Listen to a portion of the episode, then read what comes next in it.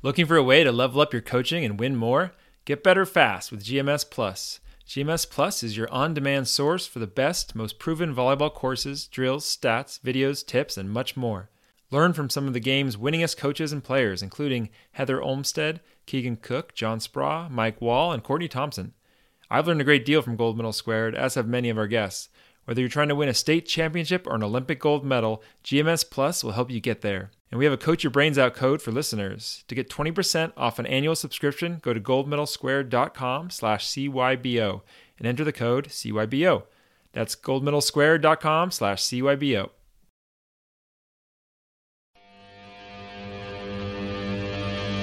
Welcome to Coach Your Brains Out, the show that explores learning from the top minds in volleyball and beyond.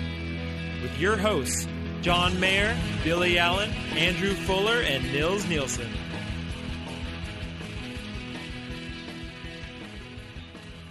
Well, we want to get into more of these tips and practice design. Um, what do you think coaches can do, like at practice tomorrow, to incorporate ecological dynamics? I'll give you my give us some hacks. answer. I'll give you my real answer, and I'll give you my tongue-in-cheek answer.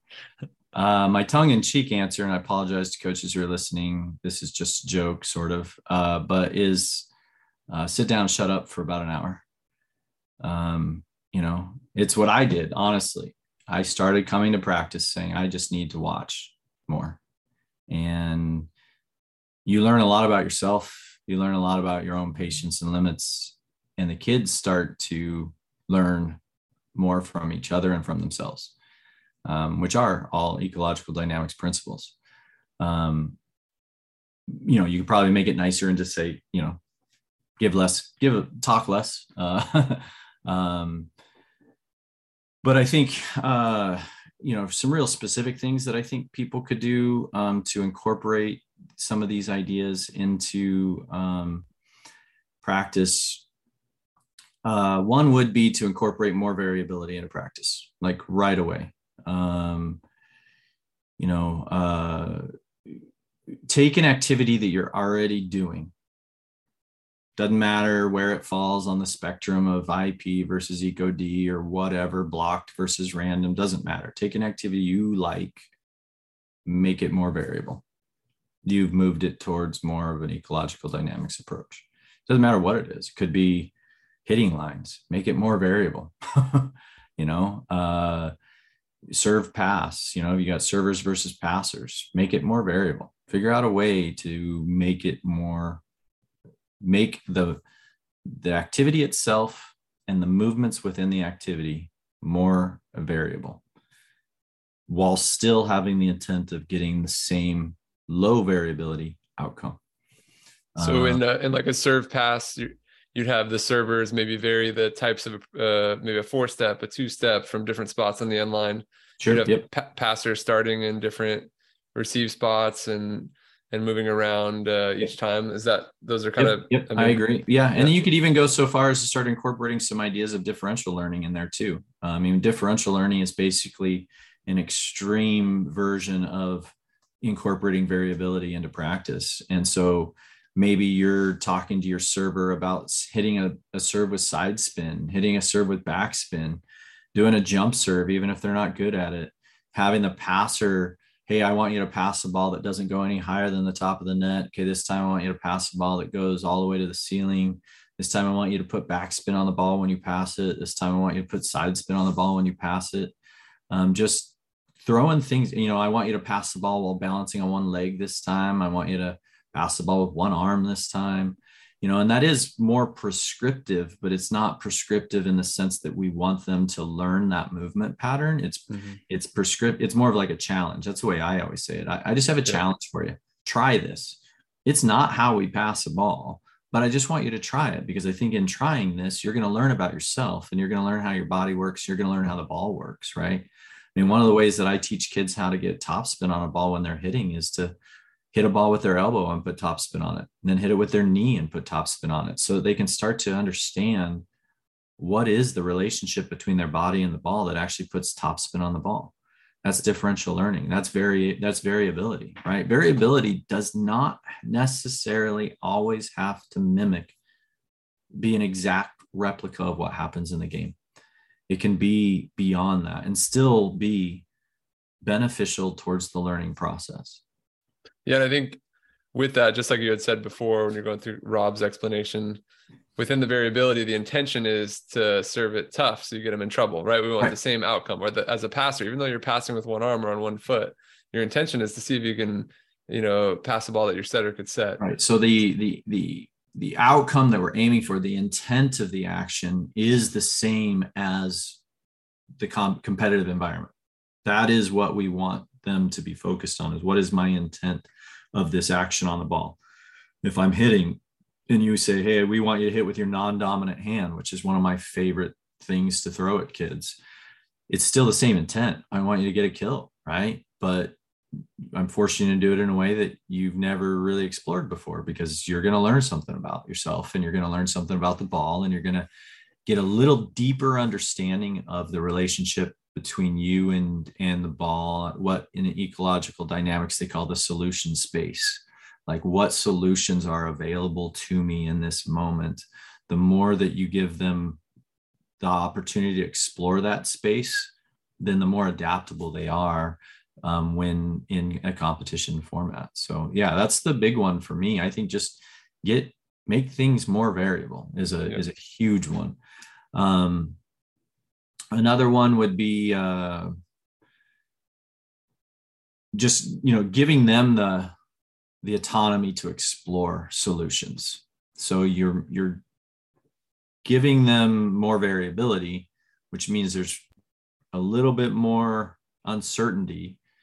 Let them explore that rather than you just saying, here's how you handle that, right? That person over there is hitting a side spin serve. This is how you're going to handle that. Well, let them let them explore it for a little while before you step in and give them the solution right um, and then i would say that uh, letting your your letting their voice be heard mm. more than yours mm-hmm. a, a, lot of times um, asking questions letting them give answers letting them come up with what to do next. Honestly you know like what do you guys want to work on? How do you think we should work on that? Um, then you have to have a, a little bit of reins on that you know i mean last night in practice i asked one of the um, one of the girls what she wanted to do and she's like i want to do hitting lines.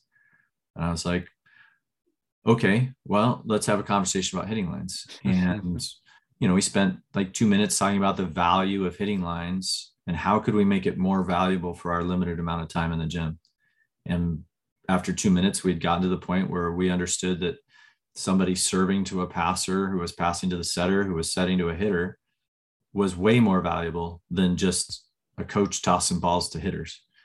Um, and they enjoyed the activity a lot and got a lot out of it. and then, and as we went, we added in blockers and we added in defenders. And within 20 minutes of the activity, we were basically playing volleyball.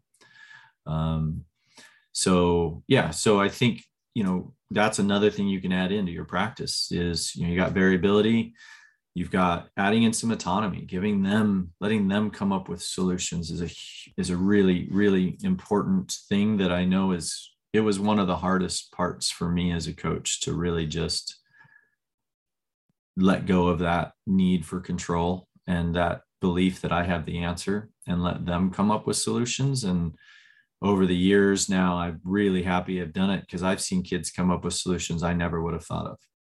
Yeah. Uh, one of my mentors once said to me that if I am if I'm the only one that comes up with solutions on this court, then I am the limit of their ability. Right. Whereas if I step out of the way and let them come up with solutions, then this then they're they are their own limit to their own ability, which means that they could potentially go beyond anything I could conceive of, which is really what we want. Yeah. That's that's great. I mean, I think those are some some really good principles to follow and, and I feel like it's it's not it's possible to get coaches and I think like the variability sometimes is the low hanging fruit. Like they'll they'll be it bought is. in. Okay, yeah, I, I like that idea of you know changing up serves and serving with some spin and and they'll they'll buy into that. But what I've heard is the pushback will be, well, with the young kids at the beginning of the year, we got to teach them the fundamentals first. They've got to learn the you know the so-called fundamentals before we can add any variability. How do yeah. you how do you talk or how do you respond to that? Uh that most coaches have completely destroyed the fun part of fundamentals. Um you know i yeah. mean well really what i think it comes down to is that most people have been brainwashed in some way or another into believing everyone believing the same things are the fundamentals of volleyball um i don't I think, yes, the fundamentals are the fundamentals. They are the most important thing we should be teaching the kids, and we should teach it to them first. However, I don't think passing, setting, blocking, hitting, digging are the fundamentals of volleyball. I think the principles of the game are the fundamentals of volleyball. The rules don't let the ball hit the ground, make the ball go over the net and hit the ground on the other side. Those are the principles of the game that I think we need to teach first. And you teach that by playing games that reward that and that doesn't necessarily mean that we're doing it with volleyball specific context to start with. Like when I start with beginners, um, you know, let's say I was with a group of fifth graders or something who had had little or no experience with the game. The first thing I would do is have them play a game of hot potato over the net where they're catching the ball and throwing it over the net. Just don't let it hit the ground. That is the most important principle of, of volleyball. Don't let the ball hit the ground on your side at that age where they haven't learned to pass yet, I don't care. Like, let's just catch it, throw it quick enough that the ball's never stopping to move. So there is still that timing element going on, but let's just catch and throw, catch and throw. And now let's catch it, throw to a teammate who catches it and throws it over the net. Now three of you have to touch it before you send it over the net. Cool. And now first person's going to catch it and throw it towards the net. Second person's going to catch it and throw it along the net. Third person's going to catch it and throw it over the net. So now we're establishing the flow of play of the game toward the net, along the net, and over the net. You know, none of this stuff is taught to kids when all we teach them is how to pass, how to set, how to serve. I know this because I've worked with a ton of these kids who have spent hours in camps, clinics, and programs where they learn these things. And then you ask them to play a simple game and they can't even play it because they don't know how to, how they don't even know how to, they don't know what to do when the ball's not being tossed to them. They just watch the ball go by you know? And yeah you get those kids who are athletic they've played other sports they maybe have a volleyball parent at home and they've got more experience.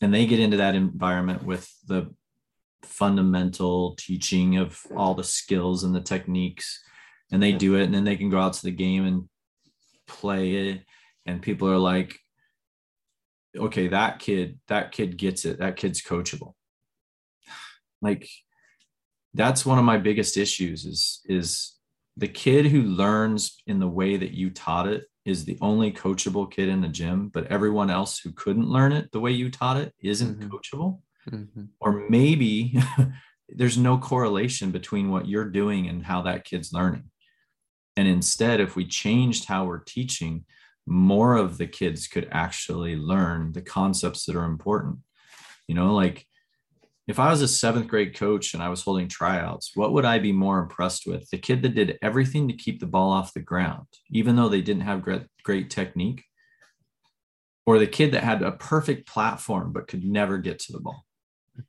Which one am I going to want on my team? Me? I want the kid that does everything foot, elbow, head, whatever, keep the ball off the ground.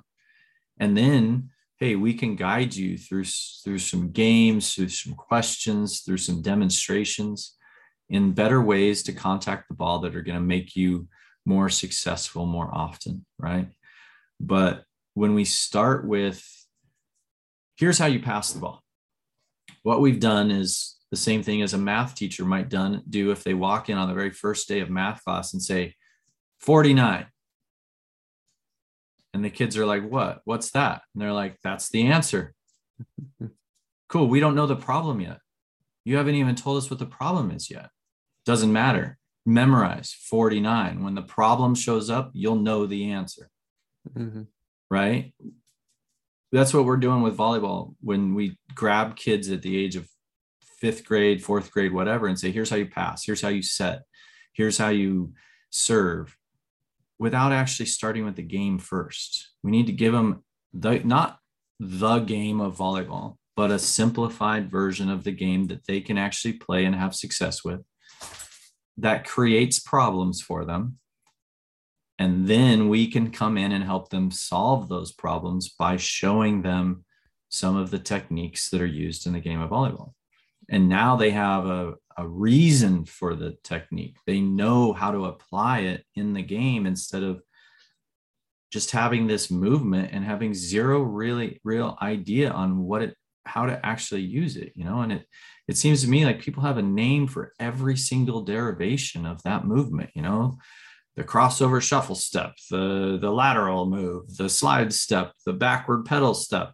It's all just passing a volleyball right? Like why do we have to name all these different movements? Because we're teaching them separately. That's why. Well why can't we just let the kids play and say uh, you know like i would move from that hot potato game into okay now you can't catch the first one. You have to make it it has to bounce off your arms or your hands. Go. And then they're going and they're seeing what happens. Some of them one arm some of them just fists or fists above their head or whatever. And then you bring them in and you demonstrate. Here's some ways we've seen other people solve this problem before in the past. Some things we think will help you be a little more successful. You show them how to pass, you show them how to set. And then they, oh, okay, let's try that. And then we go back out and they do it again. And suddenly, I mean, I've taught absolute beginners how to pass a volleyball, how to, you know, in one week consistently well to a teammate without ever once referencing technique. Yeah.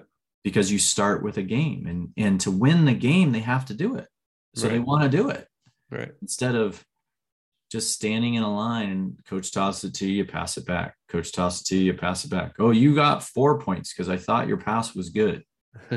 well, who's that's such an arbitrary little thing, and you're starting to teach kids that the the the success or failure of their technique of their movement is graded on an arbitrary scale by an adult instead of instead of graded by the game itself right? Yep. the game doesn't care how what you did. What the game cares is did did you make the ball go where it needs to go for your team to have success? Yeah. Yeah that's one of my favorite uh podcast guests we ever had. She talks about how you know the kids will be like barking seals trying to just please the coach instead of you know learning skills. But yeah what you're describing is is fun. They're learning skills and then this lifelong skill of problem solving that goes way beyond volleyball. So yeah. I mean it's just a win from so many ways. But i think when i asked that question i cut you off because you had some more things on practice design if people are looking to implement the constraints led approach. Sure.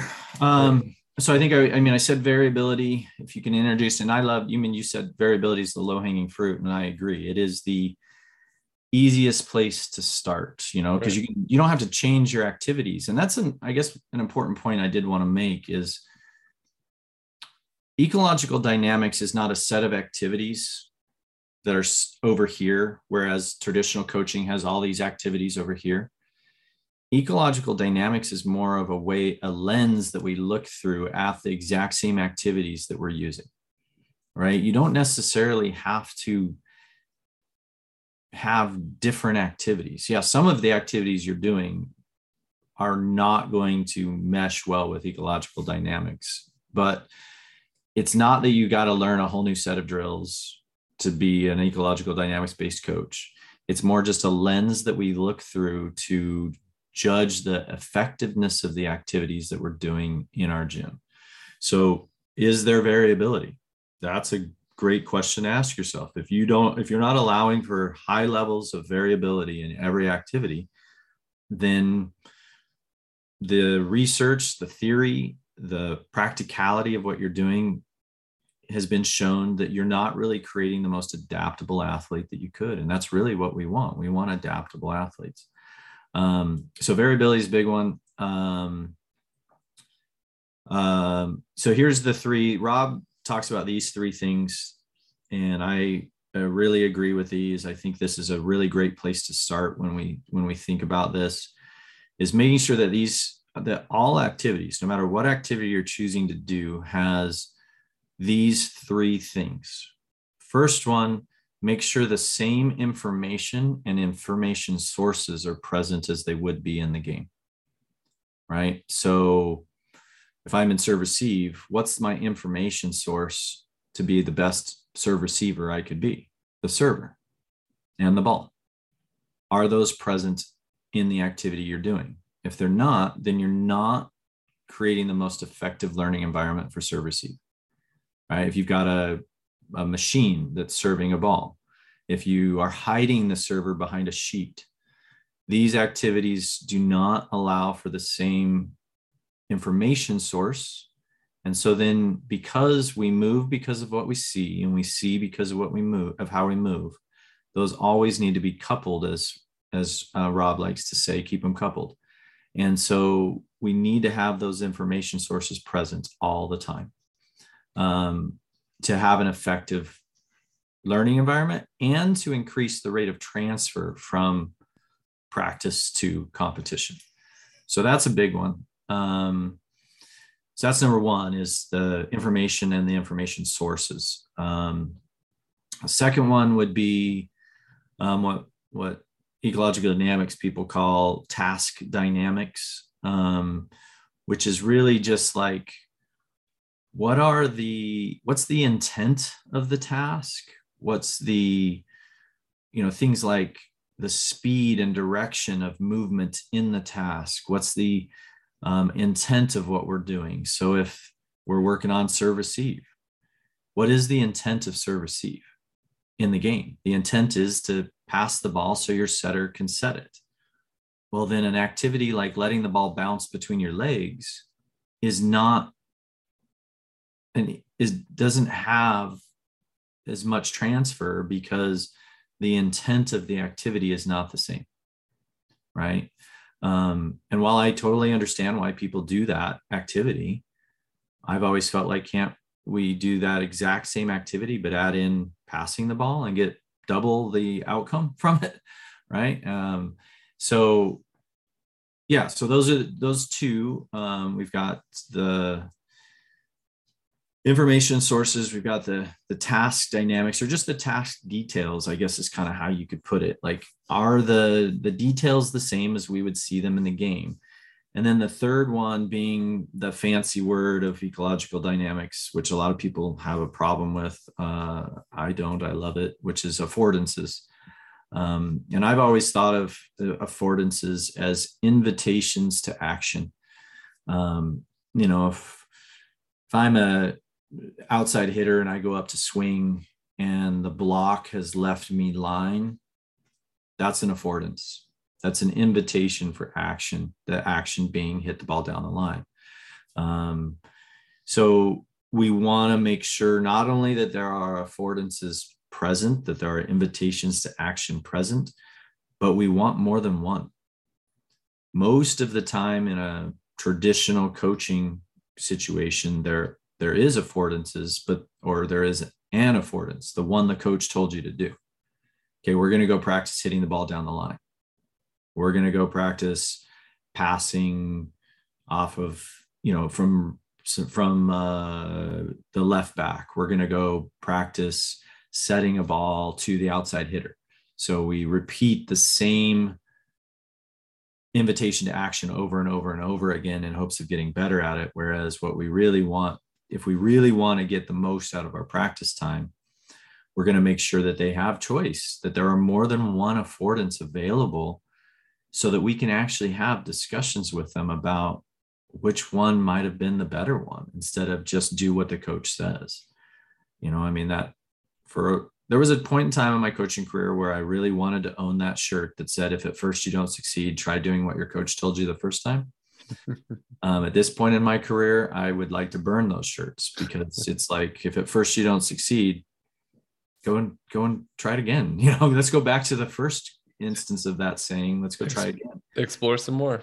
Yeah, exactly. um, but yeah, so you know, affordances again, just invitations for action, opportunities to respond to what we see going on around us. Do we have more than one possible way to solve the problem in front of us? Uh, I think a, a, good example would be, you know, if you're working six on six in a, some sort of wash game or um, whatever you might be doing, and you are wanting your team to, uh, you know, maybe a class. This is a, kind of a classic one. I think that we see a lot of times. Every team in the history of the sport has probably struggled at some point in time covering the tip over the block, you know, like whether it be the tip into the donut or the waterfall down the back of the block. I think we've all had teams that struggled with that. And a classic response to that is you go back into practice after the tournament, you say, Hey, we really struggle with this. So now I'm going to stand on a box and I'm going to get you guys in base and I'm going to tip and you guys are going to come in and cover it. So that's one affordance. There's only one possible solution to the problem in front of us. There's only one problem in front of us. There's not multiple problems in front of us. So really, we're not actually learning anything. We're just rehearsing a movement based on what the coach told us to do. Whereas for me, what I would do in a circumstance like that is I would be have six on six going on on the court or as close to that as I could. And I would tell one team, hey, if you can get a tip into the donut, you get two bonus points. So instead of one point, it's going to be a three point play if you tip into the donut. Other side, hey, if you can cover the tip and turn it into a kill, you guys get three bonus points. So now there's a lot of other things that could, could still happen, right? If the tip's not available, we're not forcing the team to tip to the middle. They can still score a point off of swinging deep, deep, uh, you know, sharp cross or deep line. They can still score a point off of a block. They can still score all these other ways, but they can get extra points by tipping into the middle. So you're going to, so that's one of the issues that I hear from a lot of coaches is well, if we're just in there playing the game a lot, then we don't see these circumstances that we want to work on enough. Well, then create an activity that incentivizes and amplifies those activities. You want to work on tips, so create an activity where they're going to tip more often, right?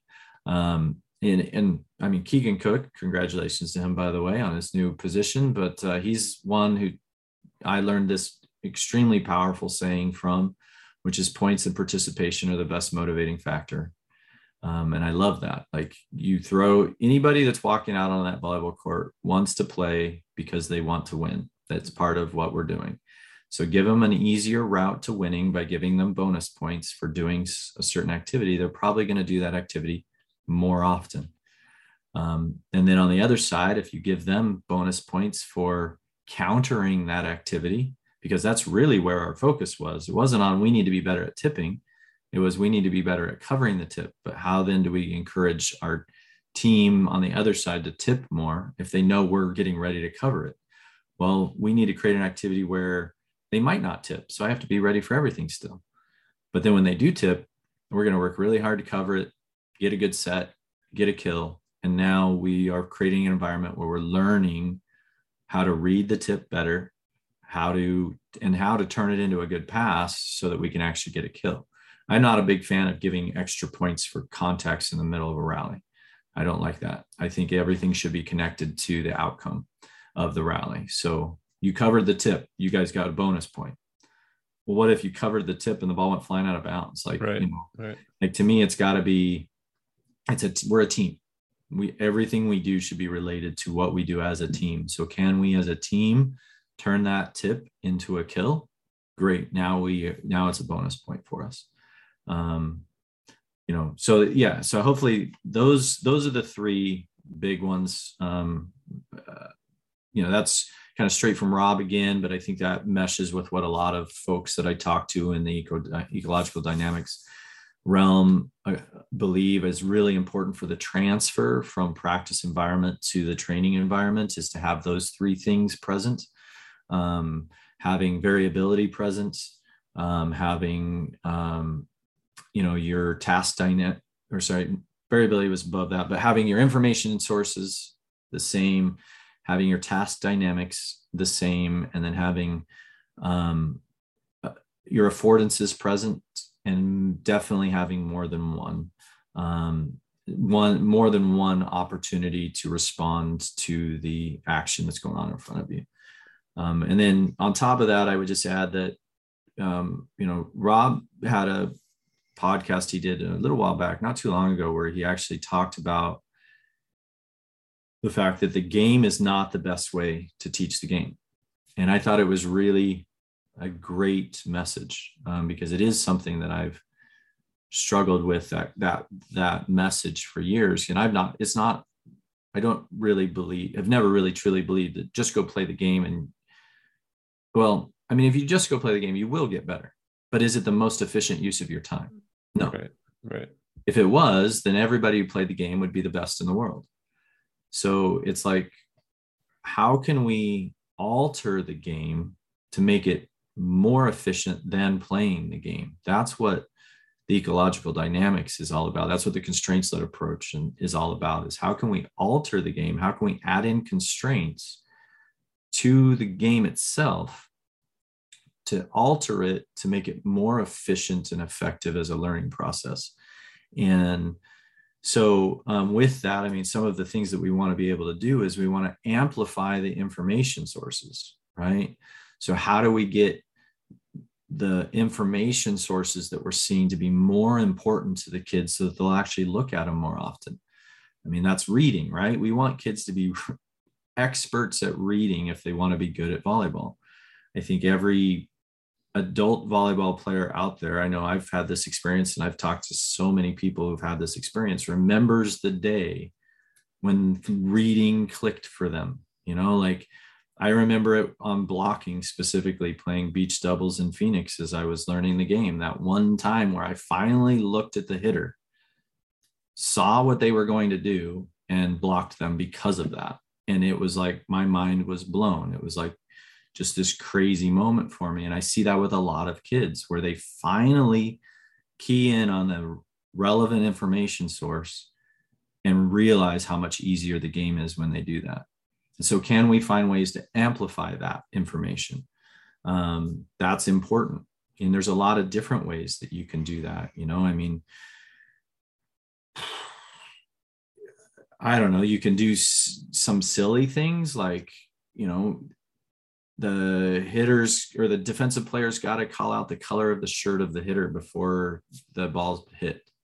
That tells you that they looked at the hitter, you know, or you know, and there's a lot of things that people will do to try to get kids' eyes off the ball and onto the hitter, or off, blockers' eyes off the ball and onto the hitter, or off the ball and onto the setter. And I think really anything that you're doing with the intent to amplify the information that's already there. When we start to change which information we're trying to read from the source, that's when we are moving in the wrong direction, I think but what is the information that we want to see on a setter? We want to see what their hands are doing. So if suddenly you were like, well, I want you to tell me what color their shoes are, well, now we're not getting our information from the right source anymore. Um, so that's you know learning how exploring ways to amplify the information sources and pretty much in our game the information source is always the person who's about to touch the ball yeah. or, or has the ball in their hands, like if it's the server. That's where something like lowering the net I've liked as a constraint because as a as a receiver, you know, it, it, nudges you to get information sooner. Yep. Or even if you're playing defense, right? If you're not getting information early enough, the ball's going to get onto you too fast. So it, it pushes you to explore.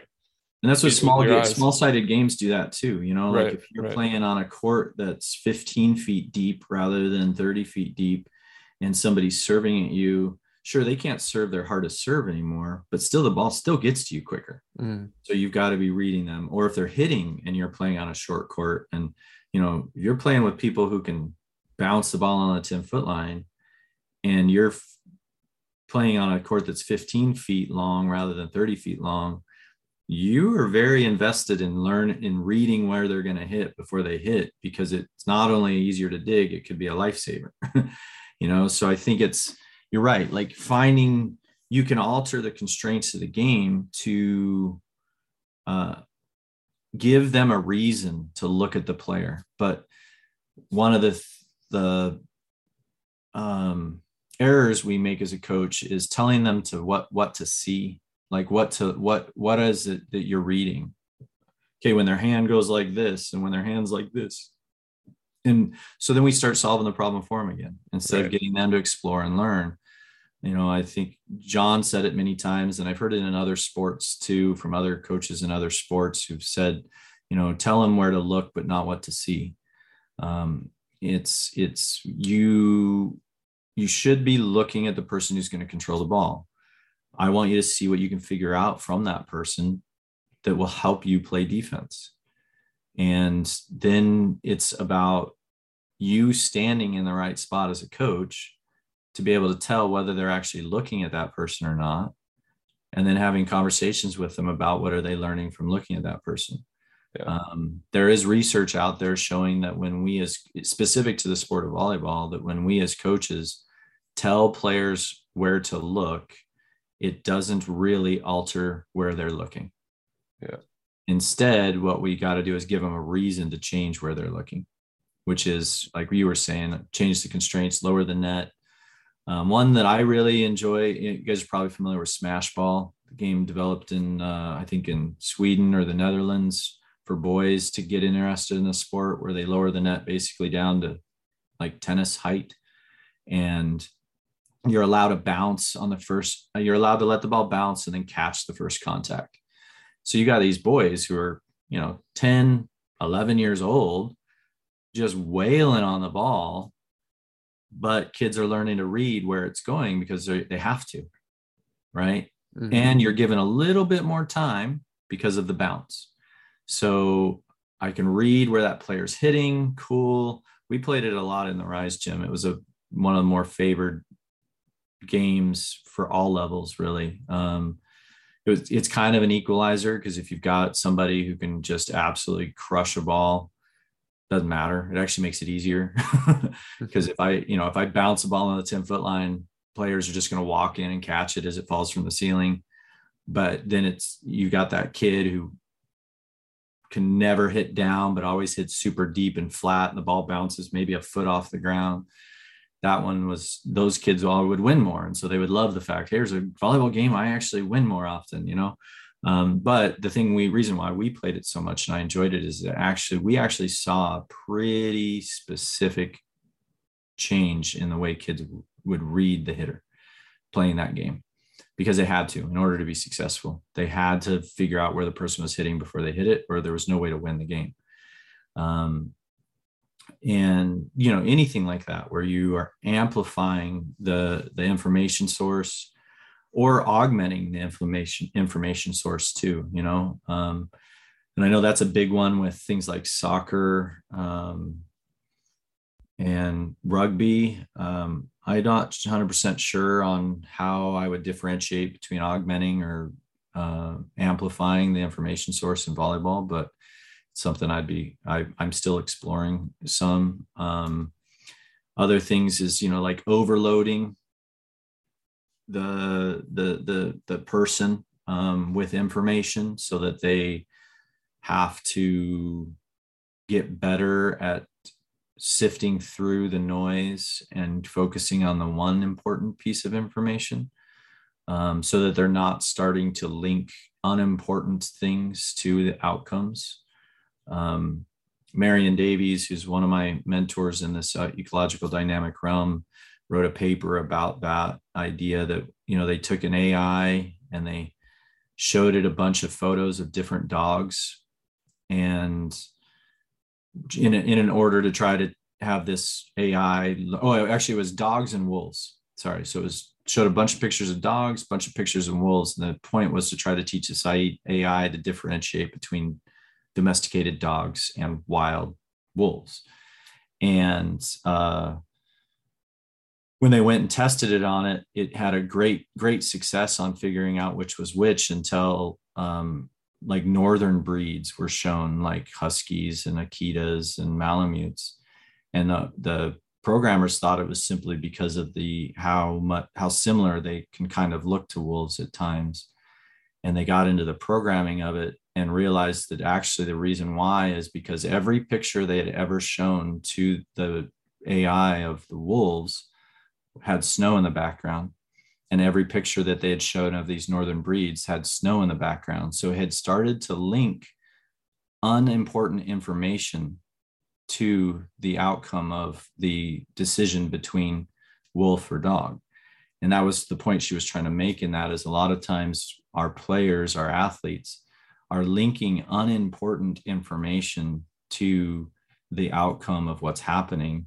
And if we can and so that's why we want to augment the important information or amplify it. And then if you have a player who is not getting any information, you could probably try overloading them with things to make sure that they're learning how to pick out specific information, you know, like I don't know. I mean, again, in uh, in serve receive, you turn up the music really loud. You have teammates yelling and screaming at each other. You have all this information coming in to test their ability to still stay focused in on the most important information source in that moment, which is the server and their hand contact on the ball. Yeah. So yeah, so those are, I mean, that's, that's just some ideas again. I don't, you know, in answer to your question, I don't really think it's here's some activities that are going to be more in line with ecological dynamics. Can you? Sure. But once you start to understand what ecological dynamics is, you can pretty much take any activity, put it, add in variability, add in the affordances, add in the information sources, add in the action dynamics. Activities are going to start looking a lot like the game or a version of the game that has harder things going on or more specific focus on one active one part of the game. Um, you know and that was again what rob was talking about when he was saying that the, the game itself is not a great teacher. We want to take slices of the game and emphasize the information sources emphasize the um, the affordances things like that rather than just always play the whole game um, yeah, so hopefully that.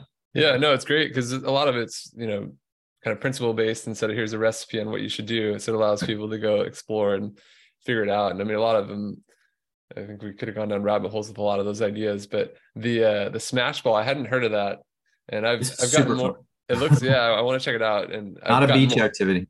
Okay, yeah, yeah, I guess it wouldn't. Different bounces. But I've gotten yeah. um, more into this idea of donor sports. We had Dr. Joe Baker on, and yeah. just the idea of. Uh, and so actually this this off season uh, over our winter break with LMU, all of our athletes have a donor sport that they're gonna oh, nice. they're gonna they chose that they're gonna do yeah. for the you know the four weeks. So uh, maybe that'll be one I can add to the repertoire. But uh, yeah, I mean, yeah, I love the idea. You know, I obviously uh, sitting volleyball is great donor yeah. sport. I mean, yeah. you want somebody to get be forced by the constraints of the game to have a better arm swing and have them play sitting volleyball. mm. um, if you have a a weak ability to rotate in your swing, you know, you're not going to be a great sitting volleyball hitter. mm.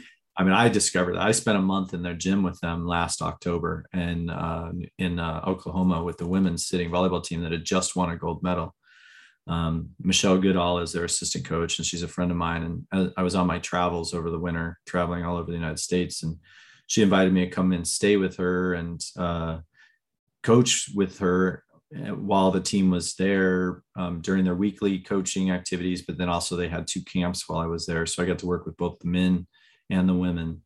And I'll tell you what, mind blown, my absolute mind blown. It is so much like our sport and so different all at the same time and just so amazed at the ability of those people. It was you know you watch them play and you're like this is pretty cool. And then you sit down and try to play with them and you're like okay uh, well i'm i'm back to square one beginner white belt. Um, i don't know how to play this game. And you guys are absolutely crushing it. It was it was really cool to see um, but that was one big thing that bill the head coach of the program he's adamant about that. I mean, he runs a club there in Oklahoma City area and says he uses sitting volleyball to teach most of his youth hitters to how to have a how to swing at the ball better, um, rather than tell them how to swing. He just gets them on the ground and has them play sitting volleyball, and then they end up developing better better swinging mechanics without him having to say a word. What do you do to get the net so low? Um, you can. The easiest way that I've seen it done is just uh, take it off the top and flip it upside down, tie it uh, to the uh, bottom. Okay. It'll usually be, I mean, that will usually go down, you know, it depends on your system, but you could probably then just slide it down until it's at the floor. Um, I've seen other people come up with other things. We had a system at Rise. We had a system developed by a company up in Portland that they called bazooka poles, where the the part where the net connected actually slid all the way up and down the poles.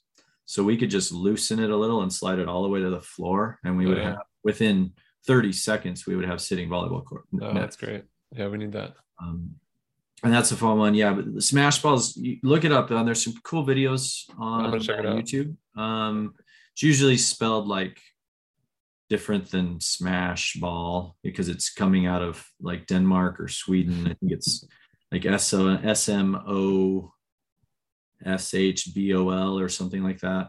Cool. Um, but yeah, look it up. It's fun to watch. They invented it because they were having a problem getting boys involved in volleyball. And they wanted to get more boys going. And so they just said, what do boys love the most about volleyball when they're like 10 years old? Well, they like the idea of spiking.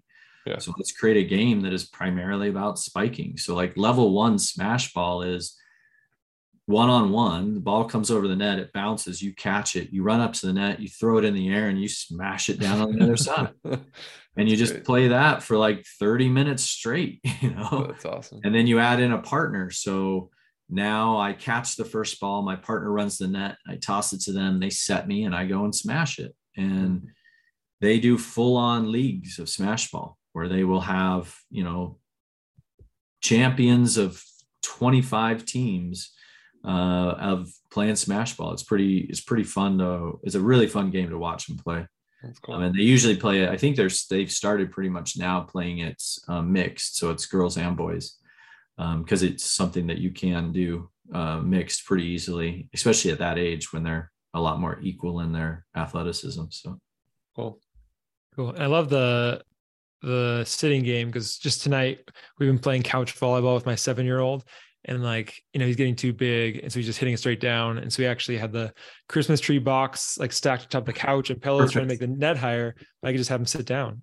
yeah, yeah, yeah. It's it's and in you know you there's so many benefits from it. It's absolutely unbelievable because like, I mean, you got you, working with your college athletes, Johnny. You know, like a lot of them build up these like inefficiencies in the way their hips and their quads move because of our sedentary lifestyles when they're not with you they're probably sitting most of the time and so they've got tight hips and man you play sitting volleyball for like three weeks and your hips will feel like they are brand new. You mm-hmm. know because you're always shifting from side to side and you're in these positions that really challenge them you build up amazing shoulder strength because you're constantly pushing around the floor. That's how you move is you push off with your hands. First day i played i woke up the next morning and thought i could never raise my hands above my head again. It was super painful but after doing it for like three weeks with them i started to get you know a lot more comfortable with it and could suddenly figure out how some of these like the libero on the men's team this guy you know he has no no legs. And the guy's faster than i am on my feet. Like he's just flying around the court digging balls. And i'm just like how is he able to do this? And then you know you start to realize we adapt. Our bodies adapt you know to whatever constraints we're put on them and sitting volleyball just has more constraints than the standing game does. And those people have learned to deal with their own individual constraints you know one of the girl had no hand and yet could set the ball better than i could and you know guy with no legs is moving around the court faster than somebody on their feet would digging balls. It was it was absolutely I mean it was the perfect environment to really show the power of the constraints led approach. Like these people all come in with their own really hard constraints that they bring in with them. And then the game of sitting volleyball has some additional constraints that make it even harder. And yet they've all adapted to that and play at this an unbelievably fast, powerful level. You know the court's so much smaller that when they're hitting some of those guys and girls hit the ball just as hard as people when they're jumping. And yet you are four feet away from the ball when they're hitting it playing defense. And you're just like self-preservation mode you know? And it's it, it's it was so fun like i i really want to see if i can get a group going here of some kind whether it be adults or kids i just want to play it again i just want to have fun playing it again so Cool. Lauren, thank you so much for breaking down these concepts and giving us practical examples. And yeah, hopefully the more coaches we get coaching this way, um, we'll be able to get that buy-in in the future from kids and organizations, and then they can get all the benefits of it too. So, so thanks for all your work. Yeah, absolutely. I appreciate you guys being willing to have conversations about it too, because I think that always helps uh, when people hear more about it and are willing to maybe go out and explore a little bit and see what happens. We got to do it again in seven years and see how much more we've learned. I think when we did it seven years ago, I was pretty reluctant, and uh, now I'm drinking the Kool Aid. Yeah, thanks well, to people like you. So well, that's that's good. I mean, I, if I had a part in your guys's uh, transformation at all, then I'm very happy. I'm not sure I did, but I'm glad to have been there at the beginning and glad to see what you guys are doing with it now too. So well, Lauren's a contrarian, so in seven years he'll be on to something else. Yeah, yeah. It's like too many people yeah. are doing this. Yeah. Yeah. Once EcoD becomes the mainline thing, yeah, I'll be like, nah, there's got to be something else out there that's too that's too edgy for most people to care about. So. Yeah, yeah, that's right. Cool. Well, thanks, thanks, Lauren. Yeah, thank you guys.